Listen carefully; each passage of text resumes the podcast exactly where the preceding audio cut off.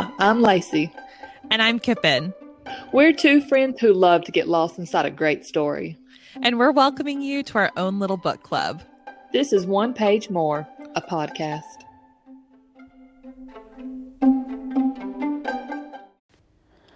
Hi, I just wanted to drop in a quick um, disclaimer for this episode. We recorded this about six weeks ago and we were very eager and excited.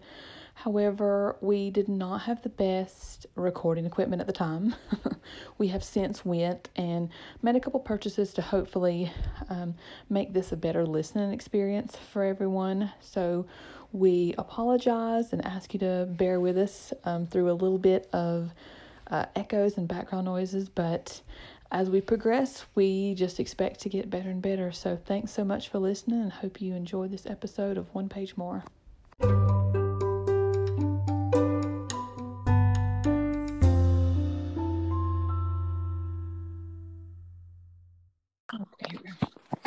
Hello. Hello. All right. So, what's been going on with you this week? Oh my gosh. Well, I'm still deep in single parenthood, and if we don't get interrupted on this recording, it will be a miracle. totally expected. Um, we texted back and forth for everybody listening. Oh, we had three different children interrupt within about a 10 minute time span. so, you know, we'll see how this goes. Yes. All right. We're to dive in. I've got the notes up, and uh, first, I guess we need to do an overview. We're gonna read. We're. Ugh. I am so brain dead. It's not even funny. What are we reading, Lacey? What did we read? So we just finished Educated by Tara Westover. Uh, this is a memoir about her life. She really focuses on how she was raised. Um, uh, Mormon, which also, by the way, I thought it might be important that Kip and I are both practicing Mormons. Also, we use Mormon, LDS, and Latter day Saint pretty interchangeably. So if you hear any of those, we're all referring to the same religion, just a lot of little subsets. But she is raised by extremist parents uh, who don't believe in going to the doctor, who are government conspiracy theorists, and who are expecting the end of days at any time. So that was just the quickest overview I can do. Yeah, I mean, and a good one. So, what do you think? Thumb up, thumbs up, thumbs down. How many stars? I this for me, this is a solid like uh, like 4.8 out of 5, maybe even a 5 out of 5. I don't know if I want I, I enjoyed it so much more than I thought that I would. What would you say? I would say a, a 5 for sure. It's like a must read. I mean, it is so gripping and I had so many people tell me to read this book, thank me for telling them to read this book.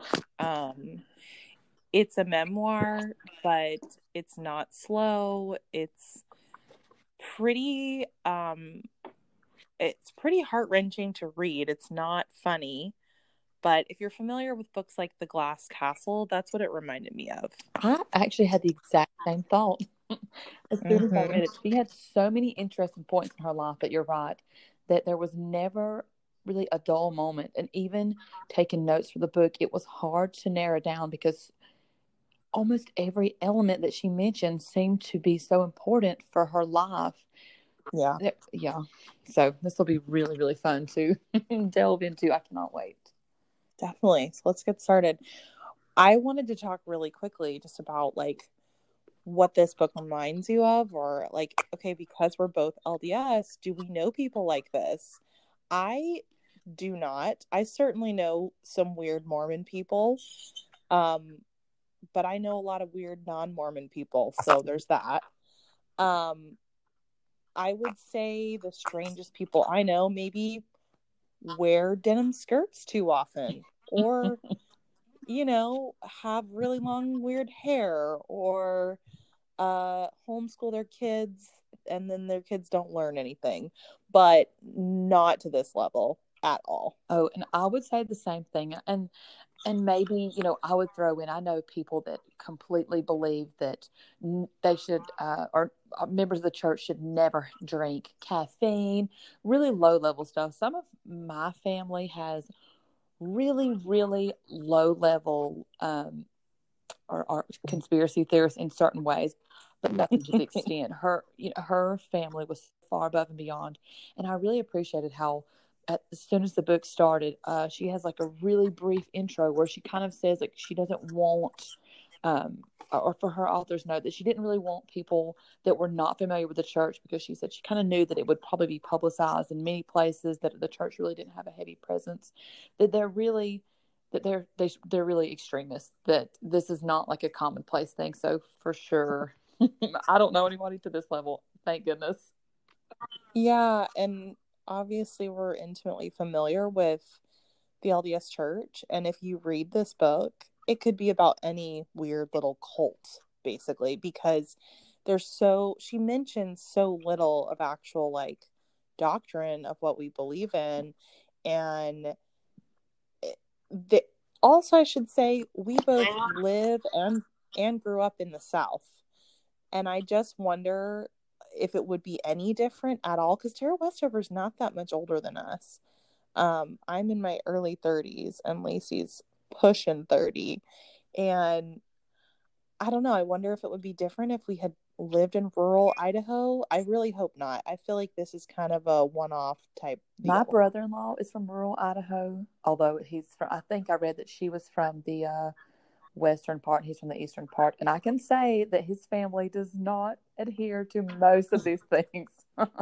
They are like southern people with like gun toting but yeah I, I feel it, well even the book mentioned so much that even they were they were ostracized from their community. Their community was mainly members of the church mainly yeah. you know uh, people that it seems like they'd be in line with but they were really kind of like outcasts because of how extreme they were in their bizarre beliefs okay so the first thing i wanted to talk about with this book is the grandparents that live down the hill from tara and her family um, and if I remember correctly, it's her father's mother, and her father is the real instigator of most of the insanity in this book. Um, he is just like a swirling vortex of mental illness that is completely unchecked. And then he obviously has a very kind of meek and mild wife that lets him do whatever the heck he wants.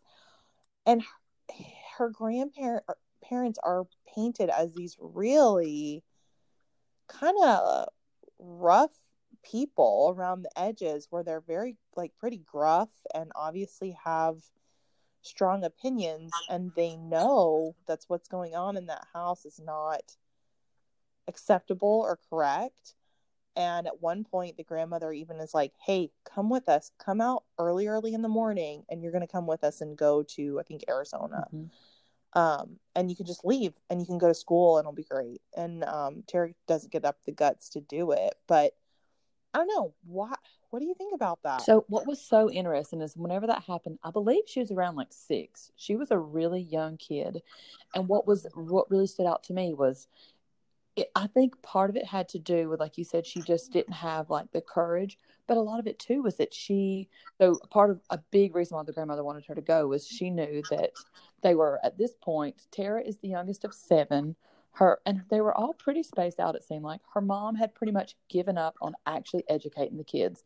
And the grandma really kept pushing, you know, going to school, going to school. But Tara, even at six, was already at this kind of like level of brainwashed where she you know, didn't or felt that these um, were, were that these teachers and whatnot were totally going to go and like continue to, I guess, brainwash her or begin to brainwash her and all these things. So I just thought it was really interesting how right at first it shows that as a child she is completely hook, line, and sinker, believe in the father. The grandparents, it, it was strange because that to me, like you said, they knew what was not happening, but also they didn't try hard enough to intervene. So yeah, it was it was very very strange situation, and also all the little testing and whatnot. Every time that they would start talking about it, it would crack me up. because they're supposed to all be so devout and so religious. Anyways, yeah, very rough around the edges, but I thought that was just so strange. Totally. And I don't know. I think it definitely shows how far just people can go and how crazy it can be.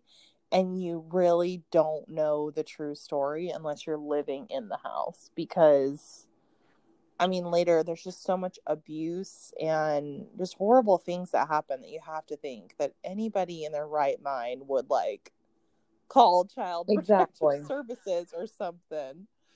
Um, another thing that I thought was really interesting is so the dad kind of gives his own like like you said they only almost have like their own little religion going on and like his own beliefs and he feels like everybody in their ward, which is their church, are like Gentiles, so they're like evil and not devout enough. And a lot of it has to do with maybe women working or women like holding any kind of power at all. And yet the dad ends up forcing the mother into being a midwife, like a lay midwife. And just the hypocritical nature of that whole thing. I mean, there's a lot to talk about with the midwifery to begin with, but just the fact that he can talk so much trash about a woman getting an education or seeking employment and then also push his wife to do just that is totally bizarre to me. He was definitely such a character in the sense that he I don't even know hardly how to explain it, but it was like it was things that he held dear to him. So he didn't mind if the wife was educated in that sense. It talks constantly about uh, the mother was a um, she made her own essential oils and she made her own right. um, salves whenever she was uh, whenever someone would have an injury. So he it was almost like he justified it whenever it was things that he felt were important you know, like he, he, didn't care about like book learning, you know, that wasn't important to him, but like the living off the land, um, you know, being resourceful, those things were extremely important to him. So it was like he gave it a free pass because it was things that he found acceptable. Definitely, and and kind of the same, I guess, with um with like the church doctrines and whatnot, where he was picking and choosing the things. So I, one of the things that really stood out to me was Tara was a really young girl and she starts talking about how it, her, she was taught that she should never have um, anything above the ankles or yeah from ankles i guess pretty much to the neck shouldn't be shown.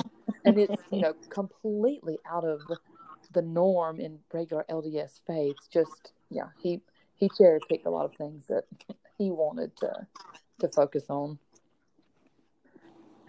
Mm, totally. What i thought was really cool and, and I wrote this down in my notes was like you said. So he really he talked a little bit back um, story about his mom and how she worked and it took her away from the home. So that said that was probably what was associated with uh, why he didn't really want the girls or didn't really believe in the girls leaving the house to work long hours and things like that. But it what was super interesting to me was it talked about the mom. So all the oh, and I guess maybe we should have mentioned there was a ton of family members did not want to be involved in the book, and so they all uh, were given fa- or fake names. And so the mom's fake name was Faye, and so it talked about how her mom, so this would be Faye's mother, was raised by a dad who was a drunkard, and how basically like, created her to be this social outcast in this little Idahoan LDS society.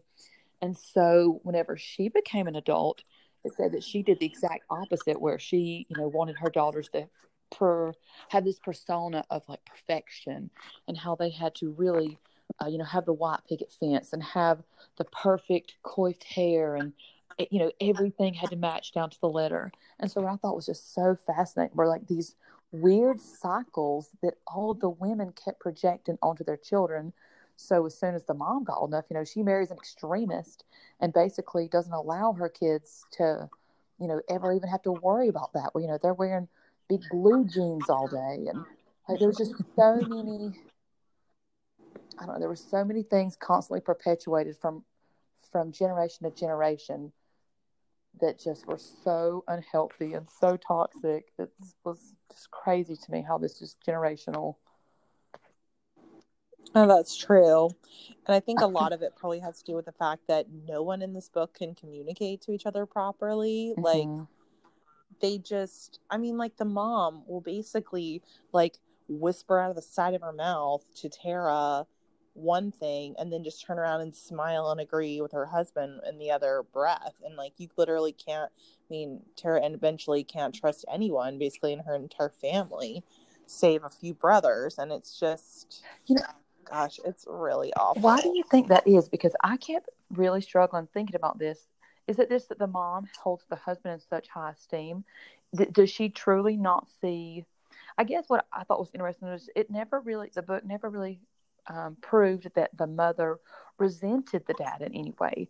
I would have expected, you know, her to to kind of feel this almost like a battered wife syndrome or Stockholm or, or you know some show some sort of uh, anger and aggression towards him, but it just really seemed like she, you know, she had no problem with backing him up. I just thought that was so bizarre.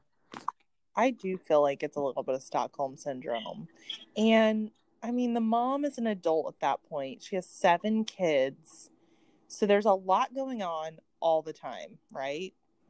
And so, in a lot of ways, I think, I mean, I've just seen it in my own life with people that I know and love, and they get so used to a way of life that they cannot see beyond their the end of their nose. Everything like it, it all starts by increments. I'm sure that they weren't living this lifestyle when she had, you know, a little baby. And also people's mental illness gets so much worse with age usually. Um but I just imagine that it happened. It's like the creep. It just happens little by little you start getting more and more like your spouse, just like everybody does. And then one day you look around and everything is a wreck and a mess and but you have nothing else because you have seven children, you've never lived any other way. And I do think that there is I mean unless you've seen codependency in its true and horrible form, it's like you really uh, you could not separate people from their captors no matter how terrible they are. I mean, it's like why does anybody stay with anybody? And like they'll turn against their own kids, they'll turn against everybody defending that person and it's all because they feel like that's they're powerless and like they need that person's love for some reason. I don't know. It's really hard for me to forgive the mom in this book for what she's done and what the father's done. And let's we can talk about some more like of their craziness. Like for example even if you have seven kids you'd think that you'd remember the year that you were pregnant and gave birth to that child.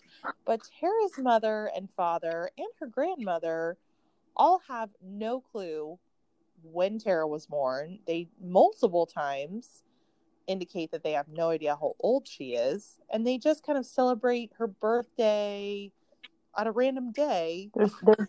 during a month each year.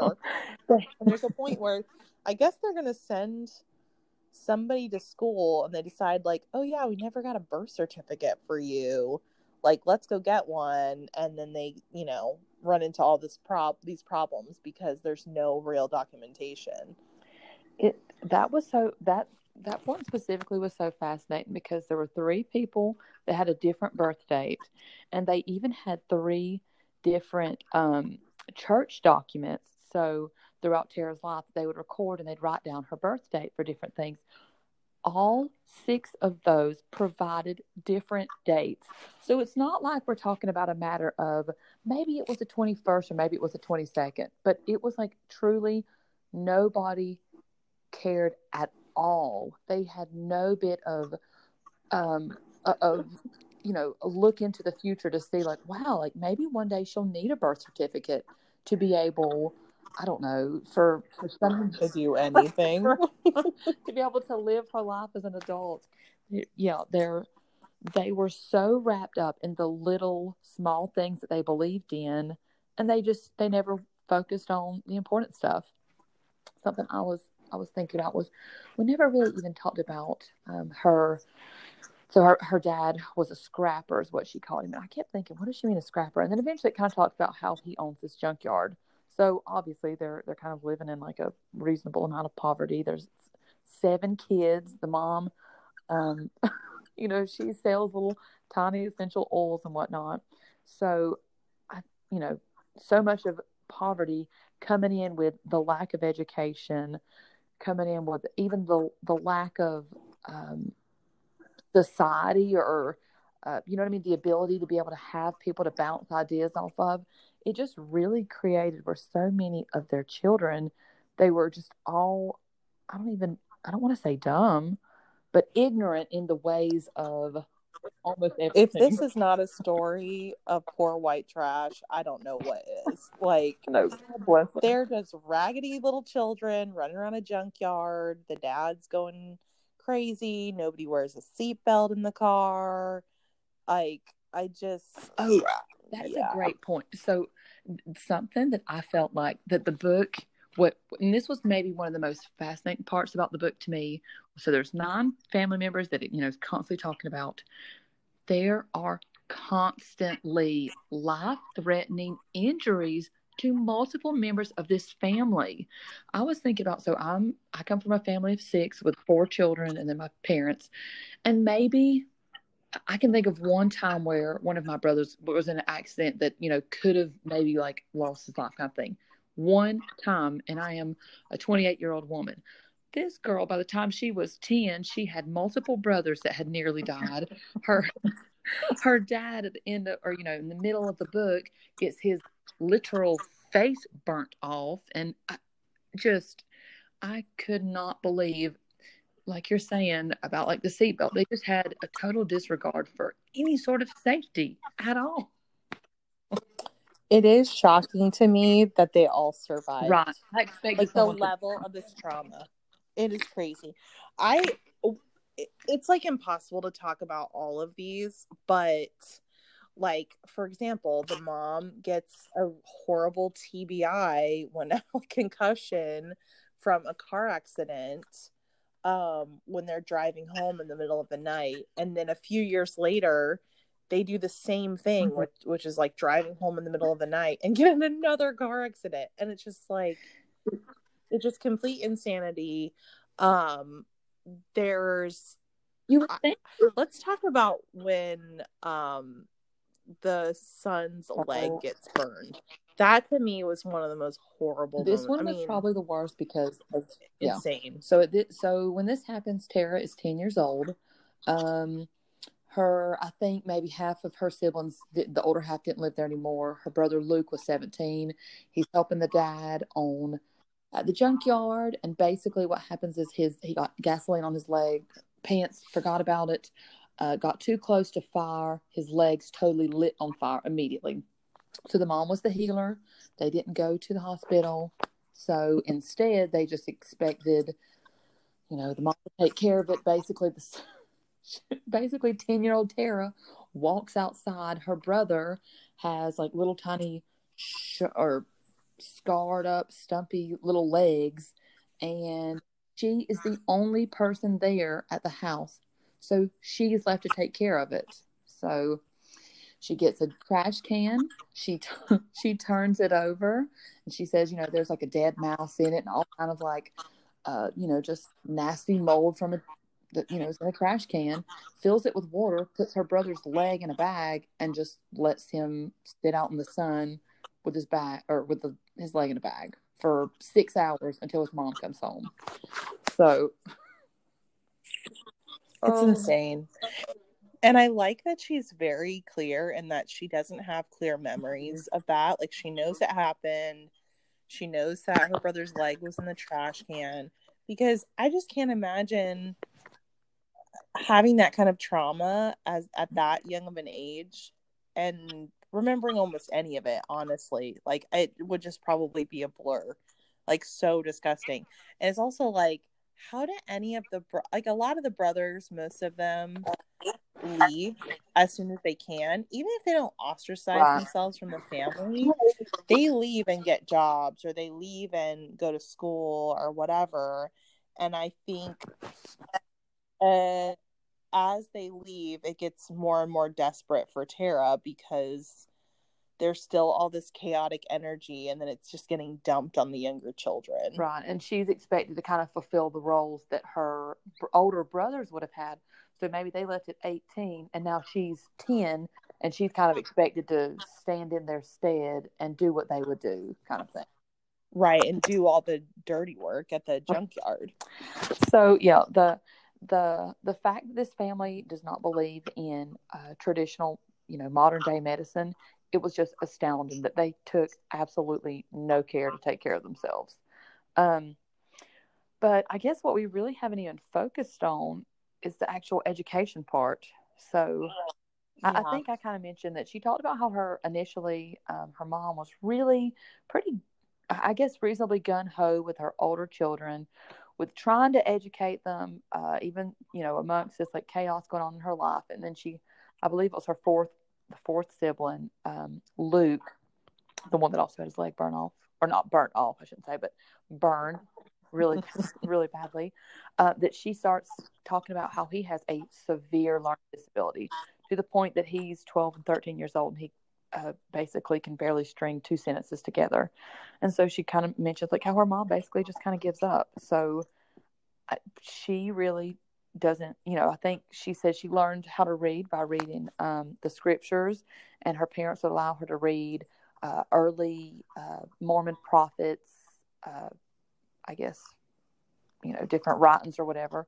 But that's pretty much all that, that they focus on. And so um, when she's, I guess, a, a really still a young girl, her third brother, Tyler, who she dedicates the book to, decides that he wants to go to college. He wants to go, and it kind of causes this big uproar in their family. Yeah, it's crazy to me that they act like he's going to Babylon and it's literally BYU, which we should say is a um, LDS run school. So yeah, it's Brigham Young University. It's like one of the most right. conservative universities you could possibly go to. There's like compulsive um like scripture and right, religion you know, classes. religious classes. adhere to a certain um, dress standard. You, boys and girls don't even live in the same building. Home like... a curfew, even as a twenty-something-year-old adult. Mm-hmm. I just yeah. how hard and... that must have been for him to go from to be the oldest and the first one to do it to go from this insane lifestyle to suddenly like having the gumption to just up and leave. I mean, I'm grateful he did because obviously it it helped some of his other siblings be able to do so, but I just I just couldn't get over the strength that it must have taken for him to do this.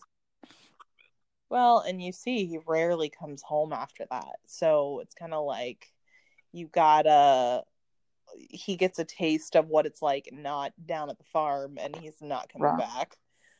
Um but i mean despite all this tara actually like teaches herself so many things and i think she teaches herself calculus and all kinds of stuff and ends up getting like an amazing score on the act and she gets into BYU. Right. So right before this happens, and so, um, so as soon as she gets into BYU, it, it starts uh, the second part of the book. But right before that happens, maybe the last maybe three chapters leading up to that is talks about her brother. So her second brother moves back home, mm, and this yeah. is his name in the book is Sean.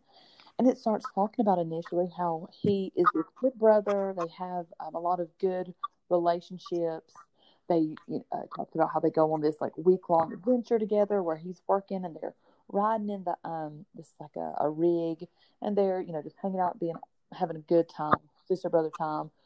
And then it kind of talks about he really flips this switch whenever he starts dating a girl um and he starts showing these crazy manipulative tendencies where he's you know, oh, bring me a Snickers. Oh no, I don't want a Snickers. I want a Milky Way. Oh wait, I didn't ask for a Milky Way. I said Snickers. You know, just really bizarre control tactics.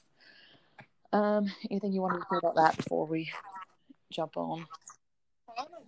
Sean is terrifying. I felt so bad for Tara because I felt like they did have some moments where they felt really like she felt very close to him and like he could be her Mhm. protector and just the betrayal that must go on with that person then being so aggressive um and so terrible to her i i don't remember if I guess this comes a little. I guess this comes a little later, but like she ends up getting a boyfriend whenever she's a Mhm. teenager and she's like kind of involved in some drama stuff. Like um she theater. starts taking singing lessons, I think, or theater or whatever. And she meets this boy, and it's so funny to me that like this really is a relationship where he cares a lot about her and wants to date her, but nothing happens between them. I mean, they go on a few dates and like they don't even touch barely, and like his her brother will just like call her a slut and a whore and all of these terrible names, and it's just like I don't know. I would definitely say out of all of the siblings, he must have inherited his father's mental illness because, or at least just has a horrible personality disorder where he's just completely um aggressive, abusive, and every The, single the way. brother, he definitely, he even outshines the father in a lot of ways because he's also so physically aggressive. Tara, throughout the book, Yeah. has multiple memories where he snaps her ankle. Um, he's he literally wrestles her to the ground, uh, and you know Mhm. several several different times, like break different bones or sprains them, or just basically humiliates her in in any emotional and physical way that he can. So yeah, he was. It was. Yeah, I was so grateful when she got into BYU, and I, I think that probably was a huge part of why she did get away because she had such a strong love and sense of family, despite all this crazy stuff going on, and her, her basically knowing that her parents were kind of kooky. She loved them so much, but definitely when her brother moved home, that just kind of helped push her right out the door, just even more.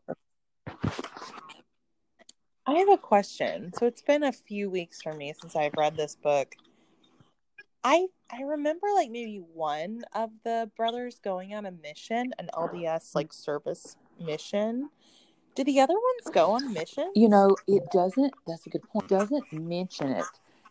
Now it does mention that at least two of the brothers did seemingly marry and then stay involved in the faith, but it doesn't mention that the other ones go on that they actually did go out and serve. It does mention the father did. The father actually served in Florida, which I found very interesting. So Mm. Florida man at heart. but okay, that was weird. That was. I actually wonder, like the ones that left and became, you know, like truck drivers, or whatever. I'm kind of doubting that they did. They 'cause it's just, might have needed to get away. I don't know. quickly. Very. They all got married. It Yeah. seemed like really immediately, with the exception of Sean. All the brothers, Right. it would, you know, basically Tara's twenty years old. She goes home and they have like five kids apiece. So they must have. Mhm. But okay, all right, moving on. So Tara gets into college. Um, she moves in with her roommates, and basically she still allows herself, or she ostracizes herself from pretty much everybody. She doesn't really seem to form connections right away. She refuses help in uh, financial help, but also even like you know she re- uh, she doesn't go to a professor. She's failing a class. I think until it says November, so obviously you know one month before her semester ends. Like I, I thought that was so interesting how she just truly didn't have these kind of like social skills to build just regular, genuine relationships. Right. To paint a picture of how over like underwater she is and how over like she just doesn't really know anything about the world. She learned in a college class for the first time that the Holocaust happened. the Holocaust, and also she she knew about slavery.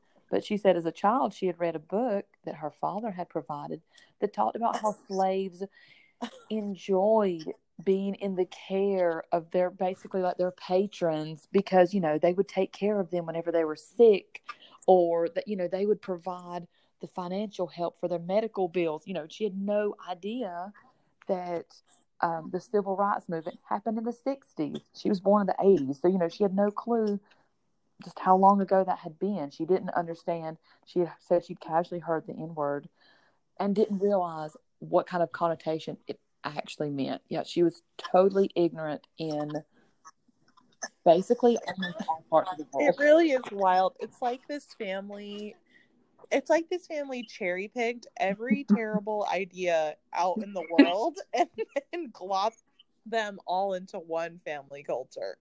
It's like, oh, racism, sure. Give me a little scoop of like anti-Semitism too, and uh, child abuse. Um, yeah, was- like So, and, and Tara talks about this in two different parts of the book. Ruby Ridge, which we maybe a lot of people know happened in Idaho, It was basically this father saw or sold ugh, sold off shotguns to members of I think it was called it the Aryan Nation, basically like white supremacists. Anyways, got in trouble with the feds. Um, he holed up in his house. His wife and his son ended up dying. This was like a shrine. Like Tara was always taught that this happened because right, Right. these are and American this happened heroes. because they wouldn't send their kids to school. So whenever she's in college, she realizes, wow, that has nothing to do with the situation. Not only that, she'd been taught that the dad died, which he never did, and she kind of goes into the different parts of restitution. So you know, like how I guess different laws were passed about how the feds basically didn't do certain things correctly. They gave them financial compensation. You know, they did you know different things. So she realized that basically even the things she had been taught had been so misconstrued by so many false ideas that yeah she really went to college and and had to basically learn I- mean just as many subjects. Oh, you know she ended up i think her i think she ended up graduating in history which i found so fascinating because imagine how much she had to go back and learn that we kind of take for granted that you learn in basically you know 13 14 years of school. She had to go back and learn it all in just a few years. I'm sure that made it even more fascinating to her. to go in with no sort of foundation and just kind of have to lay it Mhm. all Well, and she talks about how much she kind of like loathed her roommates because they like drank caffeine or showed their cats. right had basically these the and that's interesting too she had such high standards for herself and not even i don't even say high standards but like almost unrealistic standards for herself and everyone else that but she lived like a slob. right it said that she would have disgusting dishes like, in the sink Didn't even wouldn't wash her shower. hands had just, she had no social skills she just didn't understand how people or how to be with people that her family had never taught her this I did think it was it again that this person, her dad, would cherry pick every terrible idea, like the whole "we don't wash our hands after we go to the bathroom." What? It's like just fundamentals, like how everything says that this family should have died How off long ago, and yet they all something- survived it does say something them them. they all going. survived they've got some sort of gumption I don't know. uh, the power of darkness is surrounding them. After Oh um, after I finished the book, I, one of I, I read a little bit what she wrote, and she talked about how chapter two or part two, where this is where it talks about her bishop, and this bishop was someone that she was seeing on a regular basis. So a bishop for us would be uh, just the leader of our congregation, and so it, it seasonally changes. And so this person, she said, was kind of like the first real father figure I guess basically when she said father figure, she meant like father with a little bit of common sense, and how he really helped her in her life Yeah.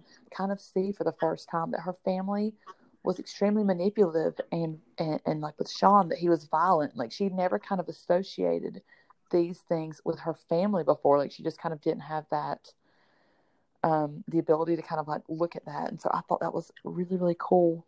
The bishop at one point, when this was one of my favorite stories, she goes in there and she's got this she she's got her like a rotten tooth basically and she has to have it extracted. She has no money. She's working two jobs. You know she's trying to put herself through school. She won't accept any help. And so the bishop is like you know you you're poor. Please let's let's fill you out for this grant. And she says no You know, like I don't do that. And then he says, okay, well, I've got some church money that we'll put aside for you. And she says, no, that's sacred money. So finally he says, okay, I will pay for you to get this done. And she still says no. She has so much pride and so much. I mean, it's almost plumb stupidity. I mean, uh, obviously looking back at it. Yeah. But yeah, she just, you know, even though, and she talks about this intense pain she's in, but like she just cannot let her walls down and accept help, even though it is so needed. Yeah, and she actually calls her mom at some point. And over the years, like her mom kind of had this. So she was a midwife and she had her oils and she's become known as like a healer. This was crazy to me that her mom used this method where she would, and I was trying to picture this. Like, I can't even picture it. She would like run her fingers over people's bodies and like supposedly I don't know what the spirit or the universe or something would make her snap her fingers like where people had illness in her body and then that way and she would just like know how to heal them. It was almost like it was a very um crunchy crystal healing kind of pseudoscience weirdness that she was doing. And remember she like calls her mom and she's talking about the tooth and she's like oh i'll just like i can i can heal you from here. Like i can just like send you my vibes and you'll be fine. and and, and they and this was also so interesting. The mom totally was it fell completely in line with the father where she was like oh don't take medicine. And i think at one point she event oh this was a different time but a different time she took penicillin. She had strep and mono at the same time. And her mom sends her all these um, essential oils and whatnot. But what she sends her is not for the extreme pain she's in and the exhaustion and how she can't talk and so on and so forth. But it's because she's taken medicine that she's trying to dispel the medicine from her body. Well, because she's so terrified that she'll be infertile or that she'll have these long term um, problems. I, I mean, yeah. Oh, seriously wild. So she eventually gets the Gates scholarship and she goes to Cambridge. And I was completely shocked that she not only got that scholarship, I, I mean, I'm sure she was an excellent student after she kind of got her crap together a little bit because she did go through that. Just like, I don't know, she had to learn how to live in the world. But the fact that she had the bravery to go to Cambridge is wild. She must have her, her what's really fascinating to me is her family there is so much intellect there. Like just there's so many extremely smart um, siblings that came out of these.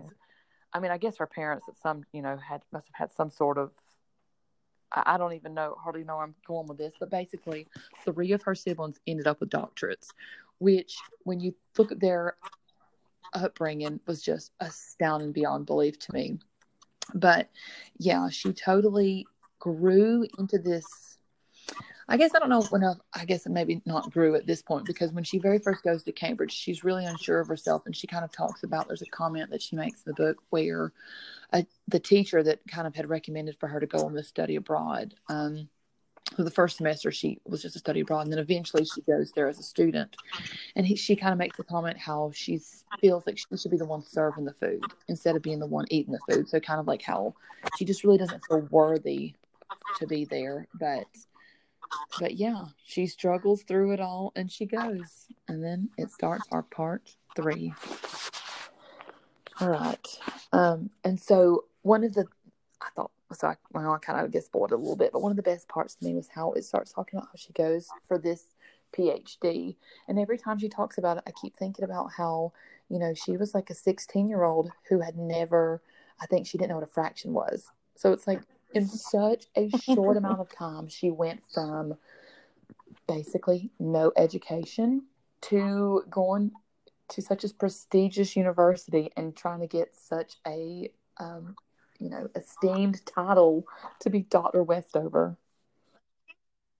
I could also see how when you don't really know anything about the way the world works, you're also not super limited by um pre- preconceived notions of what you could do. So she gets in academia, she likes what she's doing, and then she's like, Well, I guess I'll just mm-hmm. keep going.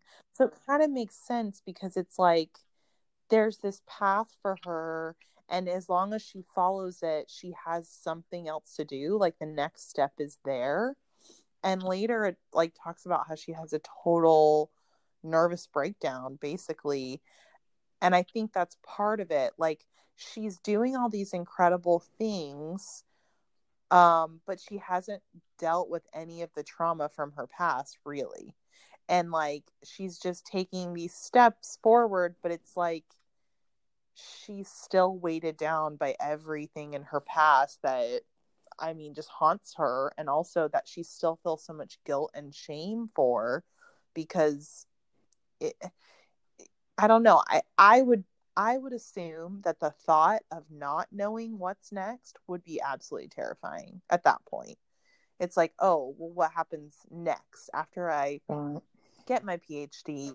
like I have no family anymore or whatever, or I'm living in sin or whatever, and all that stuff kind of like compounds.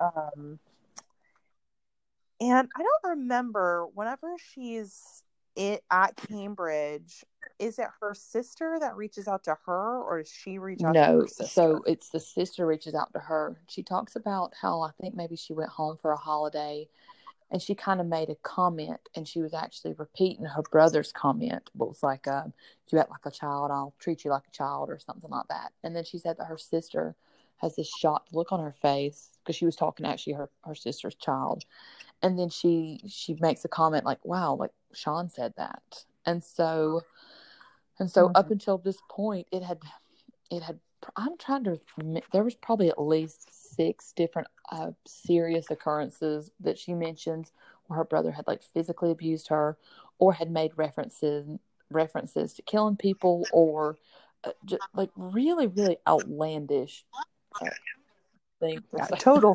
psychopath. So yeah, so her sister reaches out to her, uh, and this is Audrey. This is her only sister, and so she basically just kind of um, they kind of start talking about how they were both abused at the hands of Sean, their older brother, um, and how they want to hold him accountable, which I thought was such a brave response. And also really interesting because so much time had passed, but it just showed, like you said, they just hadn't dealt with stuff. Like, you know, they might be 10 years down the road, and, you know, here she is literally in another country working on a degree, but she's still not past a lot of these things from her childhood. Yeah. Yeah. And then what happens next is so devastating because they open up to their mother and then their mother agrees and then gets in like an ex-girlfriend of Sean's who also claims that he abused her and was terrible and stalked her and all this stuff. And then it all culminates and you like I mean, I'm sure for her it was like this uh release like oh my gosh i can't believe this is happening. Like it must have felt very empowering and then they totally just like pull the rug out from but, under yeah. her and this was interesting and... too because this all happens when she's at home so typically you know she's gone yeah and so i and i think she kind of talks about how it can be a little bit out of sight out of mind you know because she's just not there but i think maybe this happens over like a christmas Definitely. holiday or something the brother makes a comment about uh-huh. um, so Sean I should be specific. Sean makes a comment about killing Audrey and Tara is really disgusted by it. She goes to her father, brings it up, and is basically like, You guys know that Sean has been abusing us. Y'all haven't dealt with it. Um, and she, you know, she kind of makes her peace and she goes to another room and she comes back and her dad is, you know, hanging up the receiver. Sean wants to talk to you. He's on his way up here. So Oh yeah. gosh, I was this moment um to me out of all the moments in the book probably showed showed her father in the worst light. And at this point, he had, you know, he had caused her to be physically harmed at the junkyard. You know, he taught her all these terrible principles and all this craziness. But this one was so disgusting to me because it just showed one, he didn't care at all about his either of his daughters' feelings not even just their feelings, but he just totally disregarded what they said as and and put her truly in like harm's way. I was so disgusted. I can hardly even express it. And this is definitely a turning point for Tara, I think, because I, I feel like she was almost mm-hmm. leading a double life because she was in school, she was excelling, she was doing all this stuff, but you'd think that anybody in that position would have realized long ago that they were never going to change their family's mind. And if it had been me, I'd like to think I never would have stepped foot in that house again. Like nothing would have made me want to go back and this and ever see these people again, but she's still trying and she's still like pulled to them for some reason. And so when she goes in there and then basically they just side with Sean and are like, Sean's right. You're garbage. You're garbage trash. And we're choosing him. And if you can't deal with that, then we never want to see you again. Um, I mean, it's horrible, but in a way, at least it like helped her move forward. I don't, I don't even think they even took it as a we don't want to see you again. It was more like we want you to yeah to admit that you're lying and we want you to turn away from that because you're being overtaken by Satan. So it was it was just yeah. they wanted her to ex- to to proclaim basically that she was a liar and that she kind of did it all for attention, which she does. She actually she says that you know while yeah. she's confronted, by the way, her brother um, drops a bloody knife in her hand. She doesn't know whose blood it is. We find out later he had killed his beloved oh, dog in front of his son. So there's that. But yeah, how she, you know, she talks about how she just kind of was overcome with this um, probably just insane fear where she starts saying like oh I, I, didn't say that dad. You, you misunderstood. Like i would never say i love sean. Sean i know you would never hurt you know and and, and turns around. But yeah just the family they they have such that like you were talking about their ties are so close so at this point, Tara goes home to Cambridge. She's in school. Sean starts uh, or realizes that she does, or, or that she that he does uh, that she does hold him accountable and believe these things, and so and this starts her estrangement from her family. This was so hard for me to understand because I could understand Sean and Luke; those were kind of like the two um, most uneducated brothers that I thought like, okay, I could understand them siding with their parents. But what got me was every other sibling initially did, including yeah. the sister yeah. who had reached out to her for help, including her two brothers who both were well educated. Uh, it just that was so hard for me to believe. But it, it was just, I guess their family ties were so strong that they just did not want to lose their parents. That all the siblings decided we would rather have mom and dad than have you, and, Sarah. And I should say, like, we should say that at this point, somehow through the mother's work, mm-hmm. Faye's work, they have transformed her little midwifery and healing practice into this like million dollar essential oil business. And when she goes back to visit, it's just like this completely different scenario because they have money and they support. have like built onto the house. They, they also support the the whole community seems to be working for them now, which I'm sure is a nightmare for her because it's like these are the last people that need any more power. But like almost every other sibling works for them in some way, and they have nothing else. So it's like I don't agree with what they did, but that to me makes a little more sense in that, wow, if I break with my parents over Tara, who I haven't seen in years anyway, and she probably thinks they probably think she's all stuck up and blah blah blah. they lose their whole everything. And which is an awful position for anybody to be in, but yeah, they should have stuck they should have stood up for her. It just is disgusting the way they treat each other.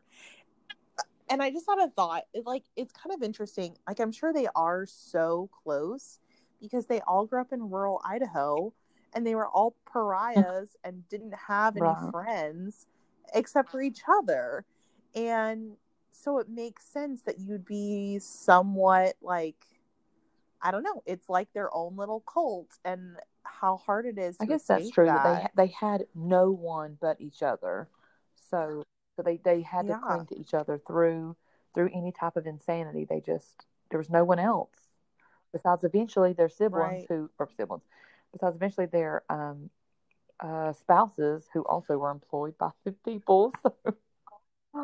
So Right. Like at the time that we're recording this, we're still kind of in like quarantine and we both have little children. And I feel like one of the perks is that they're making like their relationship and their bond can be so much stronger because they're having to be each other's little Only friends all the time.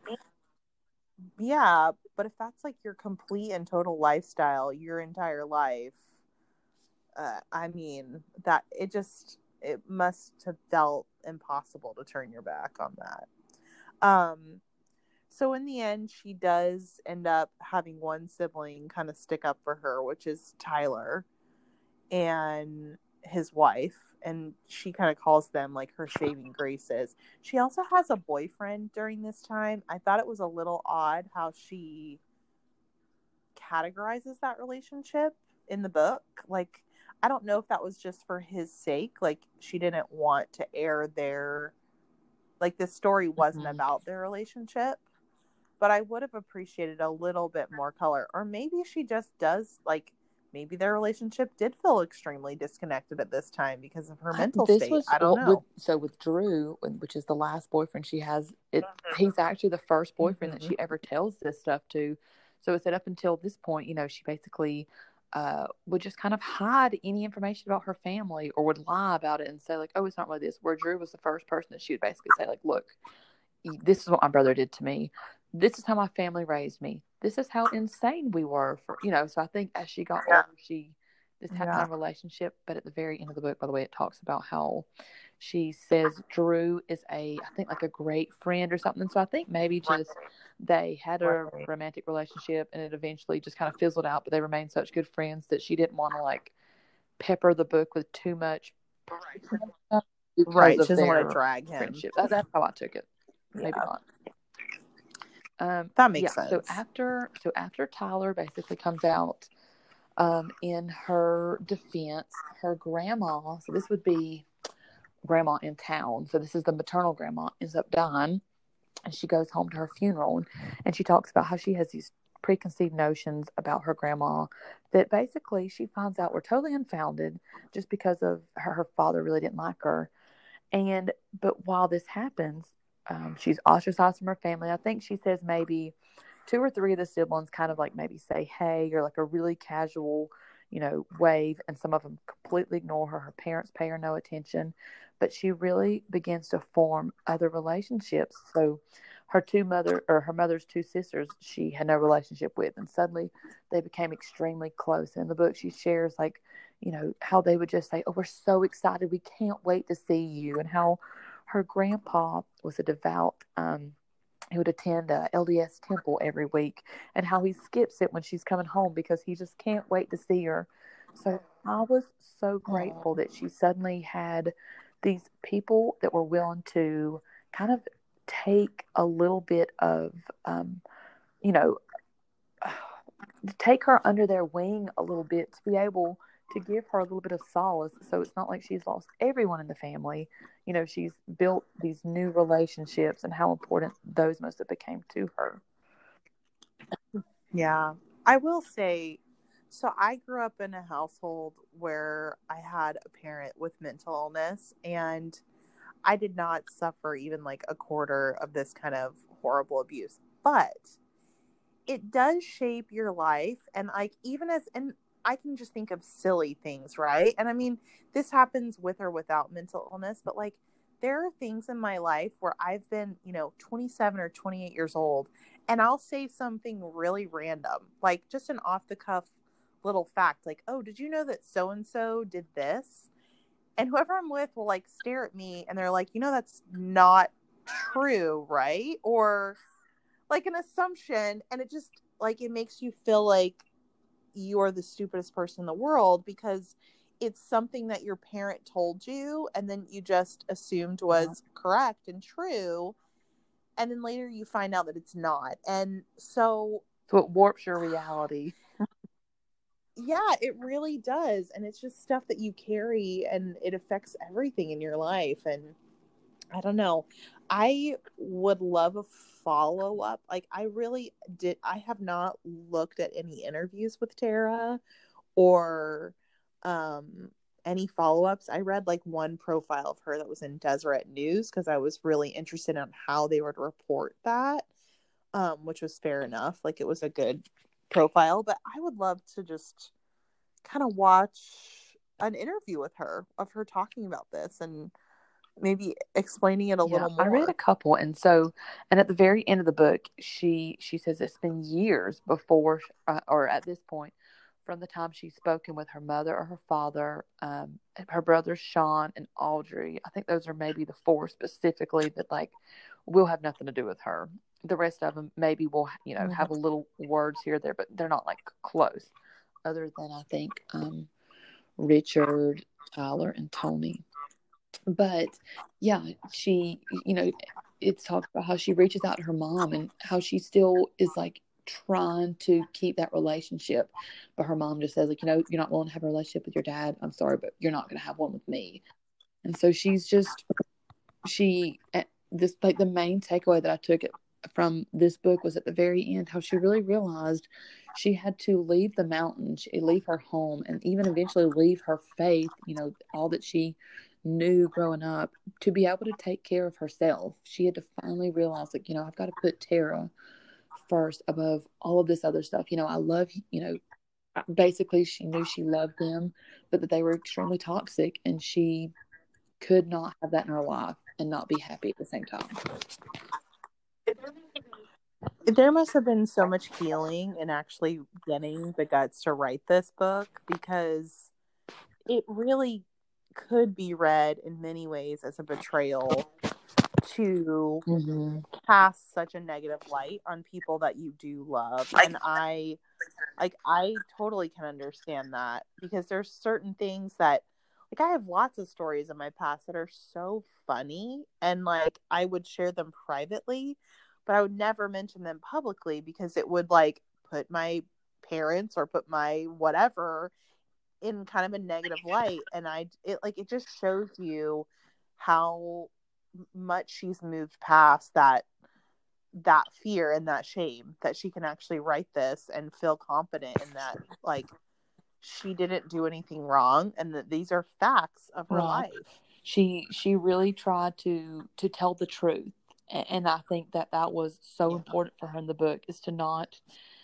to not move past that. There's so many points where she keeps giving author's notes saying like, you know, this this is pretty accurate or if this is like or here's this is how I took it, this is how another person said it was. Like she wants to say it mm-hmm. exactly as it was, leave it black and white and basically lay it out there and kind of allow I guess people to see into her life but still have the ability to be um to take it any way that they want to, I guess. Yeah. yeah. I love yeah. It. So anyway, read this book. It was so good. You'll be riveted. There's so many great and moments we still didn't even talk know. about, but yeah, it's totally worth a read. It was it was a very fast read. If you enjoy anything like this at all, you'll blaze through. I know I know you flip back and forth between audio mm-hmm. and then reading it. Does she narrate the audiobook and did that change like oh, your perspective at all? I don't believe it was her. That's a good point. I don't okay. think it was her. I will say that was extremely helpful. So whenever I was driving, listening to the audiobook. Whenever I was sitting at the beach, pulling out the book. Best of both mm-hmm. worlds. Gotcha. Okay, the last thing I want to talk about really quick, and yes. this is just silly. Why do you think in the Mormon community that essential oils are like a thing, like a thing. They are around the globe. I think everybody's gotten an awkward Facebook message inviting you to an oil party. I myself am diffusing lavender oil in this room as we speak. Mainly because I'm allergic to most candles and I like the way it smells. But it there's just this link. There's like two huge um oil uh companies that are like based in Utah. I think it's Young Living Oh, and doTERRA. They're the most successful, the ones that that I know of. yeah yeah like those are the those are the big ones and man it's just like on fire and apparently they're still successful did you look up their oil company it's like butterfly It was on my list of things to do, but I did not get around to it. I wonder, is still really big? their website is really bobo like I'm i was have to kind get of on there after this and go check it out. yeah I was too busy I trying to research about Tara's they- life and like what she did after the book. I just needed every Right. detail. I needed to know so much about her. I don't know. I do think that there's like this vein of anti-establishment kind of stuff that's in Mormon culture. I mean, that's true. Of My own family the is way, to a degree. yeah, um like my, my my a lot of well my father and my two brothers are not or not even close to you know this man had the father had like a thousand gallons of gas buried. But you know my family definitely is like the kind of survivalist where they're like we could live off the land if we had to. Maybe that's just a southern man thing but i don't know. Maybe it's also part of the uh, lds community uh, thrown in there as well so i don't know it's definitely lingering out and about. it is a thing. Don't sell us your Yes, oils, please. Unless you want to sponsor us. I would take an oil sponsorship. Well, at this point, we'd probably take any sponsorship. Doggy diapers? Yes, we'd love to. We'll give you a plug. All right. To our three listeners, farewell. Right, we'll be back probably with Where the Crawdads Sing. Got it coming in on Amazon, so talk later.